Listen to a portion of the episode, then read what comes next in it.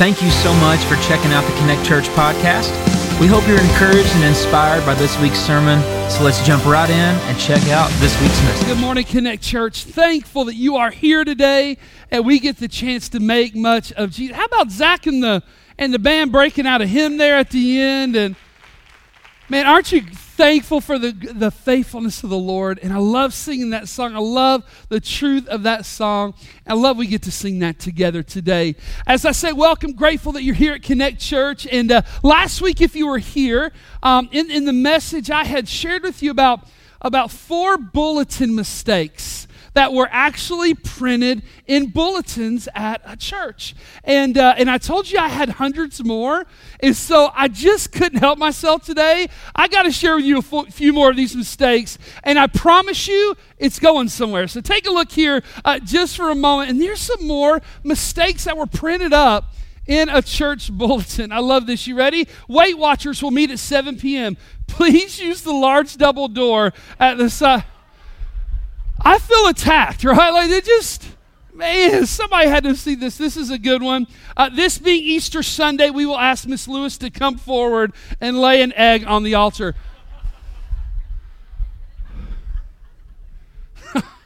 Talk about a Sunday to remember, right? I, I know Miss Lewis is. That's a lot to ask on Easter. Uh, here we go. Uh, the peacemaking meeting scheduled for today has been canceled due to a conflict. Hey, don't that sound like a church? Here we go. I love this one. Next Sunday is the family hayride and bonfire at the Fowlers. Bring your own hot dogs and guns. Friends are welcome. Everyone come for a good time. Like, doesn't that sound like fun? Marrying the church, the Second Amendment together. We should do that for our barbecue and baptism next week. Um, actually, just keep your guns home. Uh, here's probably my favorite. I think this is our last one. Yeah, the sermon this morning. Jesus walks on water. The sermon tonight, searching for Jesus. what? Happened on the water?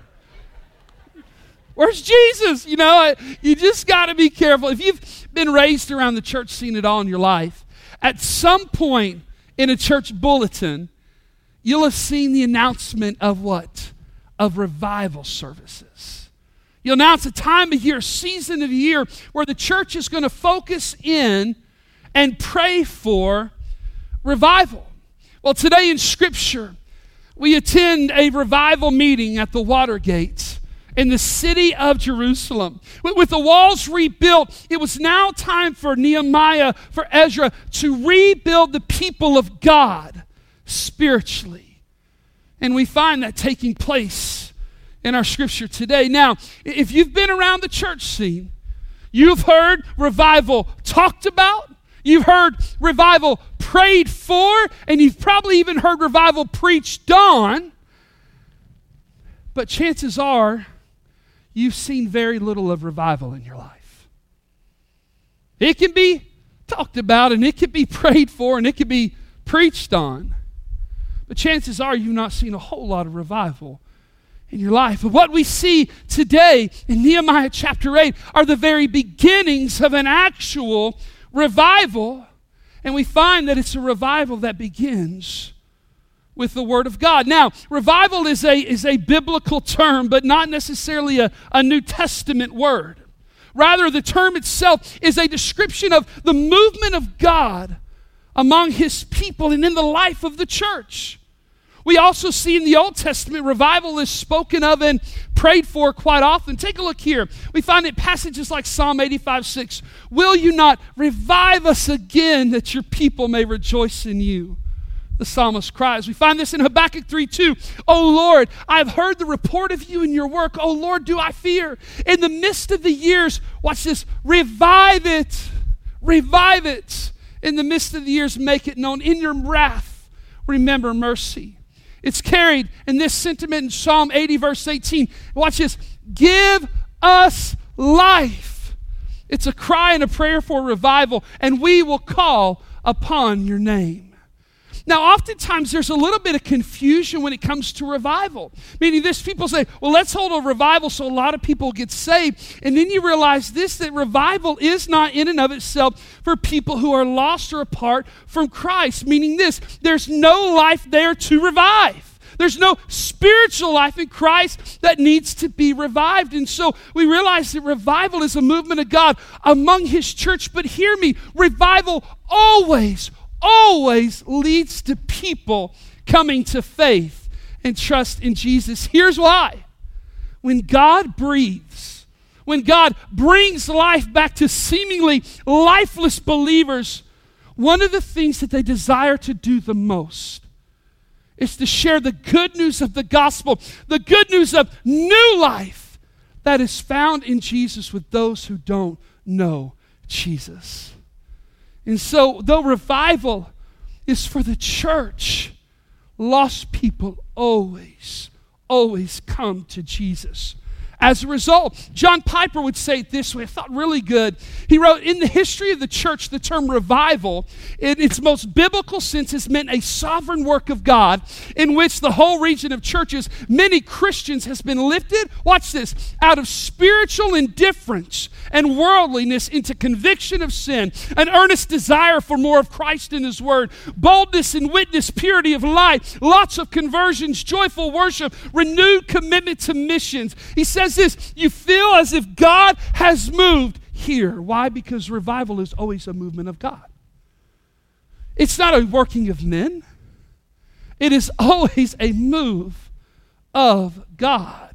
But we know this as we study revival throughout Scripture and throughout the church. We find this revivals not only change churches and communities, but they also change the very course of history. You see, nearly 500 years ago in Germany, men with the names of Huss and Calvin and, and Luther and many more were used to God to bring revival to the church that changed the face of the world through what is historically known as the Protestant Reformation. But I'm going to tell you, it was more than a Protestant Reformation. This was a powerful revival, a movement of God through His church. But where did it begin so many years ago? Well, it began with someone like Martin Luther giving the word of God back to the people. Whereas in that day, the Catholic Church alone possessed, interpreted, and disseminated the Bible and its teaching. Martin Luther translated the Bible in the common language. He preached the Bible faithfully, unapologetically, clearly, and passionately, and made the Word of God accessible to all the people. You ready? In short, he opened the Word of God and he unleashed it among the people of God. And you know what? And nothing was ever the same again. When revival happens, nothing is ever the same again. 300 years later, across England, two buddies, two brothers, two preachers by the name of John and Charles Wesley the first Methodist boys went on and saw a revival that would take heart and take place in England. And what sparked that revival? Well, as you study, you'll find it was the Word of God that was both open and unleashed among the people of God. John Wesley himself would preach over 40,000 sermons, preach to crowds larger than 20,000 people. He would travel over 225,000 miles, most of it horseback, teaching and preaching, opening and unleashing the Word of God faithfully, unapologetically, clearly, and passionately. There's a great awakening in the early days of our nation that happened these revivals in the 1730s and the 1740s even as our nation was just birthed. Revival that was sent by god through the faithful unapologetic clear and passionate preaching of the word of god from pastors like george Whitefield or jonathan edwards who in 1741 preached a sermon entitled sinners in the hands of an angry god and it impacted what soon would be a nation. You see, the Bible was merely opened and it was unleashed among the people. And there were the beginnings of revival. Now, historically, we find revival being this that it was God's answer and, and God's remedy to the apathy the, the inaction, the lifelessness of his church. And I'm telling you this today, church. There is far too much apathy. There is so much inaction. There's such a great spiritual lifelessness that is alive and well in the church today. And it ought not be. Which leads me to feel this morning and to know that we are in desperate need of revival. Desperate need. You see, the people of God in Nehemiah's day, they were desperate for God to move. And the water gate, well, that would serve as ground zero for the beginnings of revival. Here's what it says in Nehemiah chapter 8 that all the people came together, watch this, as one. And notice where they came together in the square before the water gate. They told Ezra, the teacher of the law, to bring out the book of the law of Moses, which the Lord had commanded for Israel. I want us to note a couple of things as we as we gather together at this revival meeting at the Watergate. Number one, notice what the people wanted. They didn't want to be entertained. They, they didn't want to hear some self-help seminar. They didn't want to be told how, how great they were. They simply wanted the truth of the Word of God. They were desperate for it for long. They'd been so long without it while they lived in exile. And so, you know what Nehemiah and Ezra do? They, they give the people what they want, they give them the Word of God. Now, some of you who've been in this series with us for a long time started asking, when did Ezra show up? Like we, we talking Nehemiah, when did Ezra hop on the scene here, right? Well, we see this that Ezra was invited by Nehemiah to take part in this great movement of God. Now, let me tell you where Ezra was gifted. Watch this in Ezra 7, 9, and 10. The Bible says, For the gracious hand of his, God was on him. This was because Ezra, watch this, determined to study and to obey the law of the Lord and to teach those decrees and regulations to the people of Israel, the Bible says.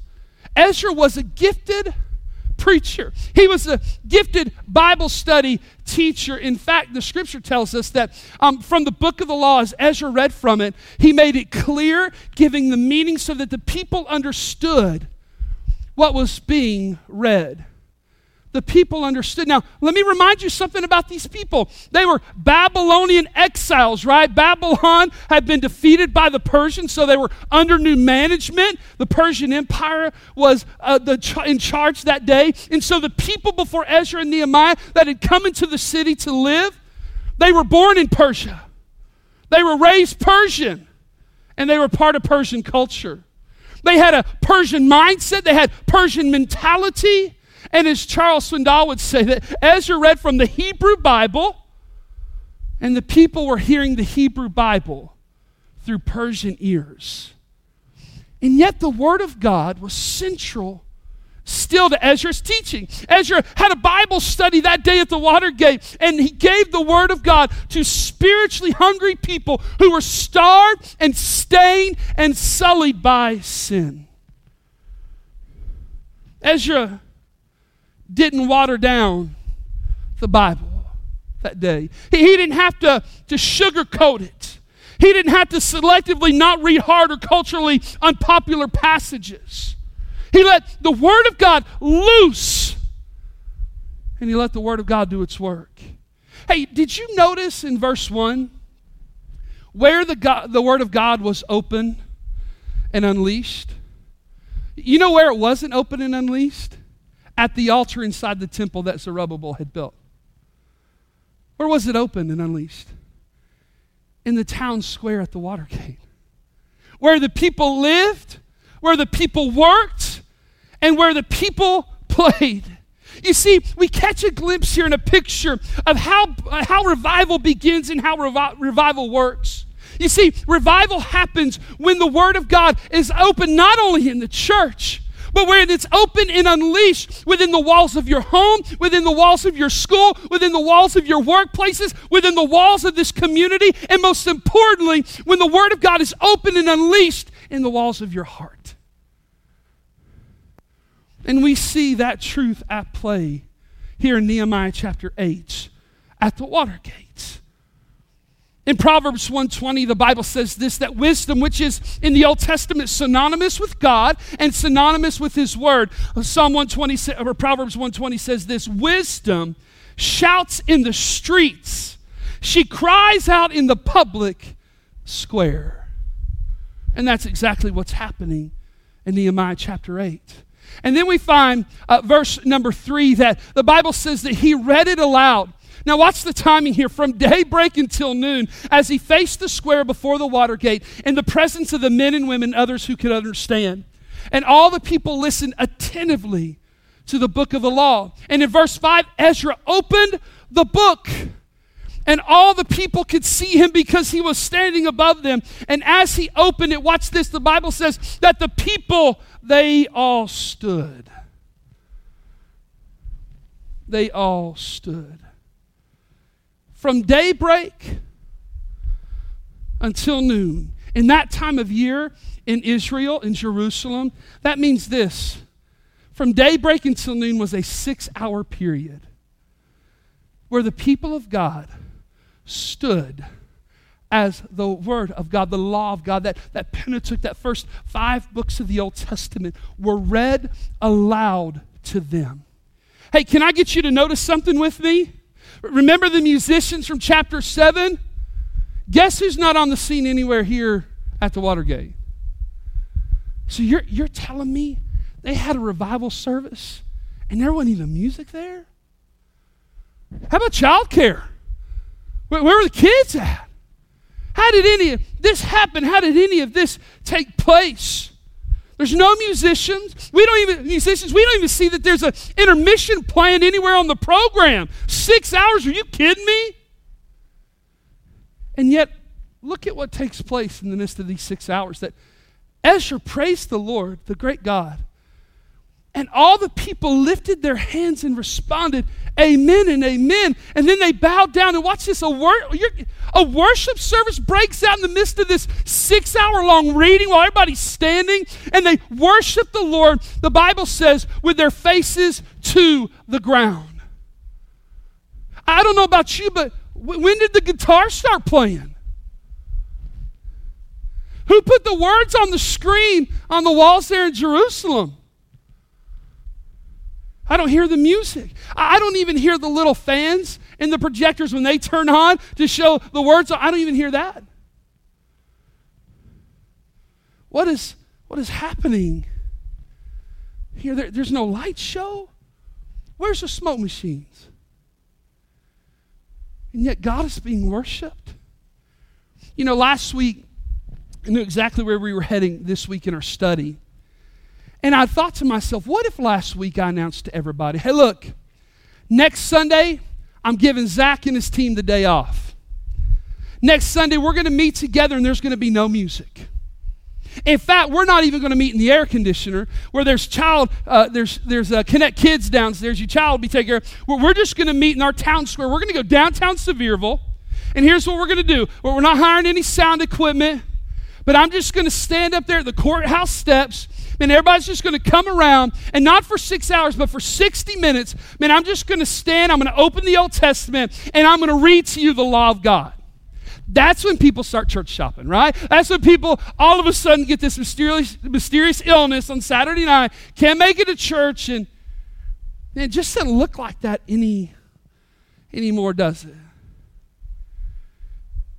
But for Ezra and Nehemiah and the people of God that day at the Watergate, at this birthing and beginning of revival, you know what's amazing? The Word of God was enough.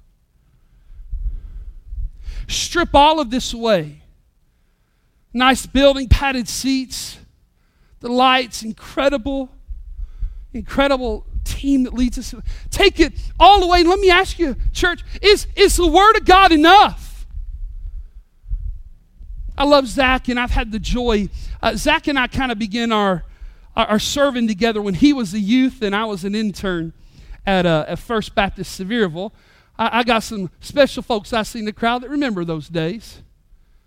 He was in the youth. I was helping my youth pastor lead worship with my guitar. And and Zach was playing in the background, and then and then I went on to help be the worship leader for the college ministry at First Sevierville. And and Zach, when he got in college, came and man, he played in our band, he played in my band, and then I went to Valley Grove and he led worship there. We went to Charlotte together. He was a worship leader, and I mean, I'm gonna tell you what, I've served with Zach almost my entire life. It feels like in ministry, and there's nobody who does a better job than he does. But can I tell you this? If he never picked up the guitar again, if he never stood on a stage again, if the lights were never again on him, the Word of God would be enough for him. But is the Word of God enough for the church today? Well, you see, it was for Ezra and Nehemiah, and it's what the people wanted. And here, Ezra. Ezra puts the spotlight on God and His Word, and worship begins to break out. And watch what takes place here in verse 9. Then Nehemiah, the governor, Ezra, the priest, and the teacher of the law, and the Levites who were instructing the people said to them all, Watch this. This day is holy to the Lord your God. Do not mourn or weep. Can I paraphrase that? Hey, quit your crying. For all the people had been weeping as they listened to the words of the law. What has happened? Listen, I am the dad of three daughters.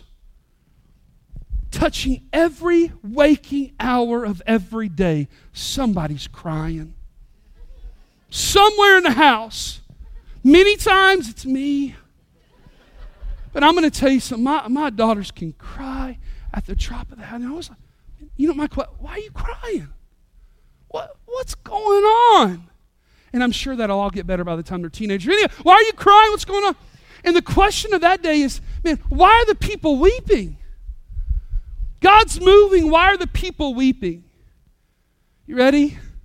As Ezra read the law of God, the people became woefully aware of just how sinful they were, how short they had fallen from obeying the law of God and His Word. They became aware, painfully aware, just how far they had strayed from God. And we see an incredible working of the Word of God, reminded to us in, in, in Hebrews chapter 4, verse 12, that for the Word of God is living and active Hey, by the way, it is alive. That's what separates out the Word of God from Dr. Seuss books, right? It is a living and it is active, sharper than any two edged sword, piercing to the division of soul and spirit, of joints and of marrow, and discerning the thoughts and the intentions of the heart. What's amazing is, is the people, they felt and they were guilty. The law of God, the Word of God, had cut to their very souls. And you know what? That's a good thing. Can I just remind you that that's okay? I hear sometimes in the national studies, you'll find the reason people don't go to church is because um, they, they, they don't want to feel guilty. I, I'm going to tell you something.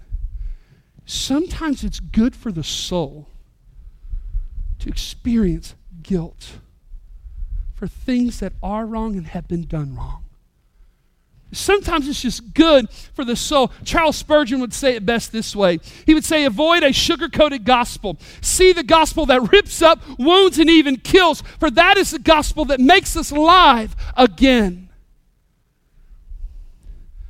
You see, the Word of God is wonderful, and at times that it wounds in order that it begins to heal us.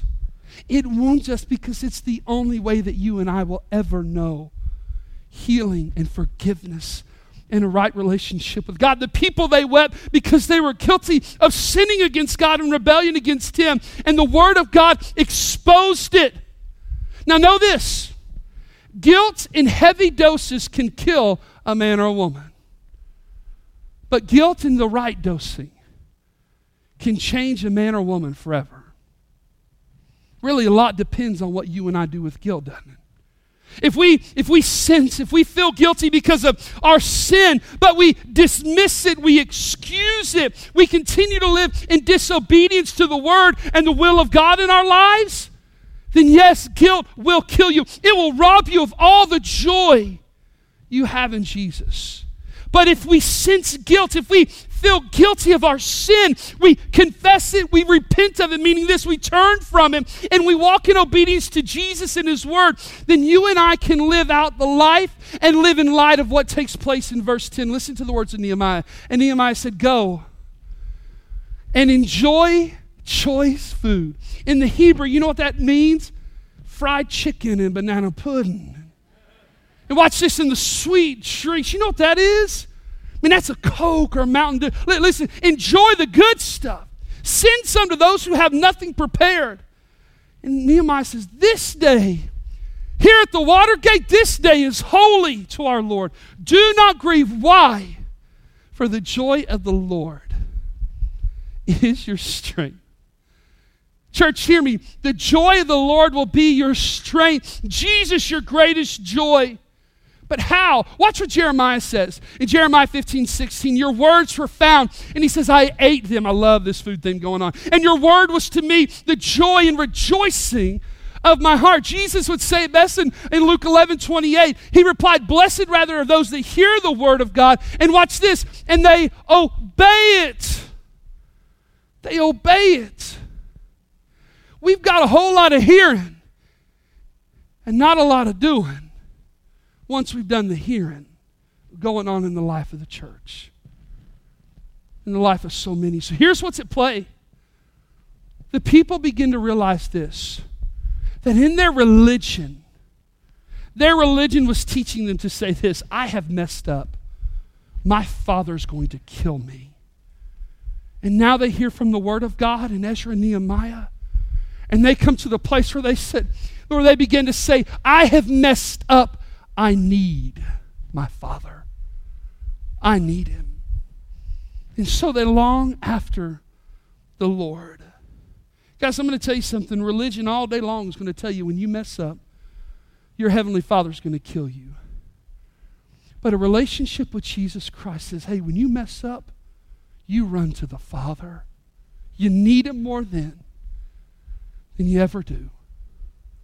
And they're beginning to see that. You see, from the revival at the Watergate to the revivals throughout the 2,000 history uh, years of the church, one thing is for sure the Word of God must be opened and must be unleashed in the life of every believer and in the pulpit of every church. I love this one pastor said. Remember, this pastor said it. I didn't say it, okay? Listen to what he said. If all the sleeping folks will wake up and all the lukewarm folks will fire up, all the dishonest folks will fess up, all the disgruntled folks will sweeten up, and the discouraged folks will cheer up, and the disheartened folks will look up, and the divided folks will make up, and all the gossipers will shut up, and the dry bones will shake up, and true believers will stand up, and all Christians will pray up, and all Christ followers will read up, then we will begin to see the beginnings of revival. And so today, I am calling on you, His church, to not pray for revival alone, but to obey for revival. Meaning this revival begins when the Word of God is open and unleashed in your life. And instead of just praying, you are busy obeying the Word of God. Søren Kierkegaard once said this that the Bible is very easy to understand.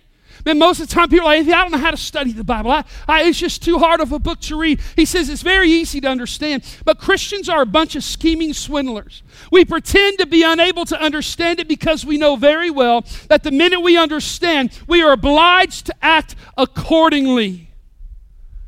You see, here's what the Bible does in its work it confronts cultural confusion, it combats our own selfish delusions, and it challenges even our sinful conclusion. And that conclusions, and that is why the people they wept. They had spent way too much time in Persian culture. They'd spent way too much time with that Persian mindset and mentality. And they'd spent way too much time without the truth of the Word of God. And so, as we watch here in Nehemiah chapter 8, the Lord turns their weeping into worship through His Word in verse 10. And can I tell you something, church? That's exactly what the Lord wants to do in you and me today. In these beginnings of revival, can I ask you a question? Do you desire revival in your life? You got time for it? You got any margin in your life for revival of your heart and life? Is there, is there any desire for revival? Can I tell you what's easy, church? You know the type of revival I love praying for? I, I love praying for revival for somebody else because you know what? Some of y'all really need it. Let me tell you the hard work. It's not only praying for revival for me, but opening and unleashing the Word of God in my life to where I start obeying for revival in my life. There was an uh, evangelist by the name of Gypsy Smith was asked one time what the secret of revival was. He said, Go home, take a piece of chalk, draw a circle around yourself, and then pray, Oh Lord, revive everything inside of this circle. But, church, I want you to hear me when it comes to revival. You cannot have revival with the closed Bible. And so, our prayer, our desire should be this oh God, send revival and let it begin with me. Leonard Ravenhill once said this that as long as we are content to live without revival, guess what? We will. But I'm going to tell you this that in Christ and as a church, I am no longer content living without revival in my own life and the life of our church. God send revival and let it begin with me. I want to close with this. Um, there's a pastor, his name is Matt Chandler. He, he pastors a church in Texas called the Village Church. Listen, one of my favorite preachers. I, I listen to him all the time, and I love the resources from that church. And man, I just love everything about them. Back in 2009, on Thanksgiving Day, while he was at home with his beautiful wife, Lauren, and their kids, Matt Chandler collapsed on the floor. He was rushed to the hospital diagnosed with a malignant brain tumor and given two to three years to live. Crushing. Go back to those days. Watch his church online, and you will see massive and severe cuts to his head that had been sewn up from surgeries that he had had. It's just awful.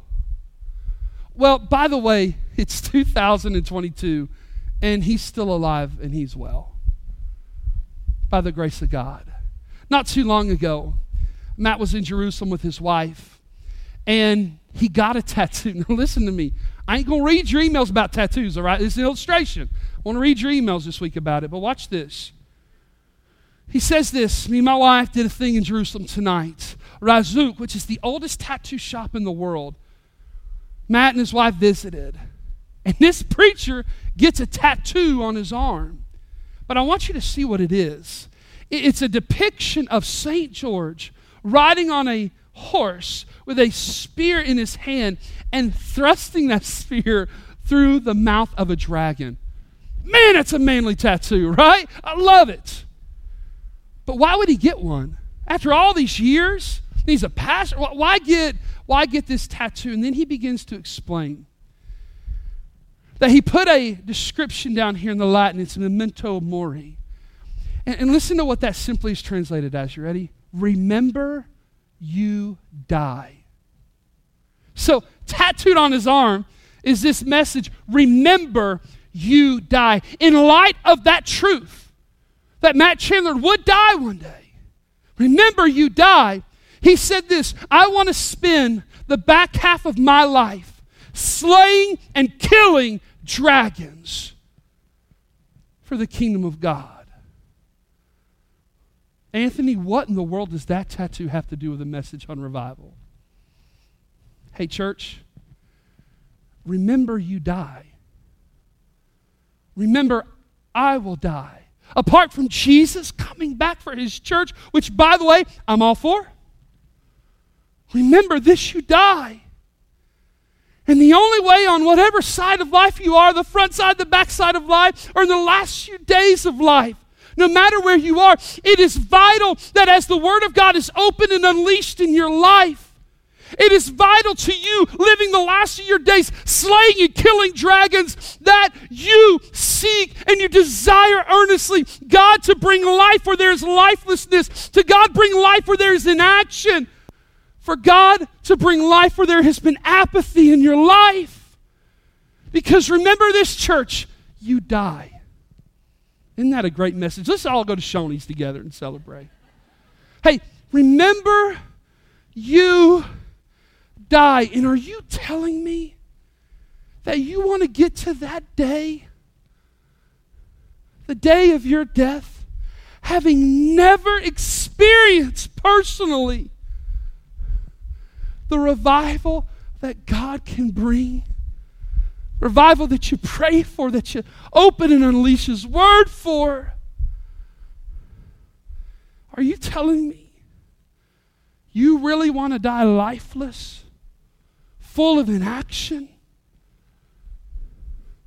and in apathy. And so today, I've asked Zach and his team, we always close in a worship song, usually. I've asked Zach and his team not to come on stage.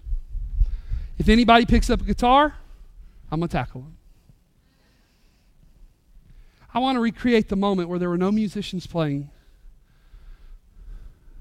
no words on the screen the moment at the Watergate there in Nehemiah chapter 8, where the Word of God was enough. And challenge you with these words that today I am not asking you to pray for revival, but to obey for revival. And that happens only when you open and unleash the Word of God in your life. Let's pray together, can we? Thank you again for checking out our podcast. Be sure to subscribe so you can stay up to date on our services. If you'd like to give to support our ministry, you can do that at our website. That's connectchurchpf.com. Hope you enjoyed and have a great week.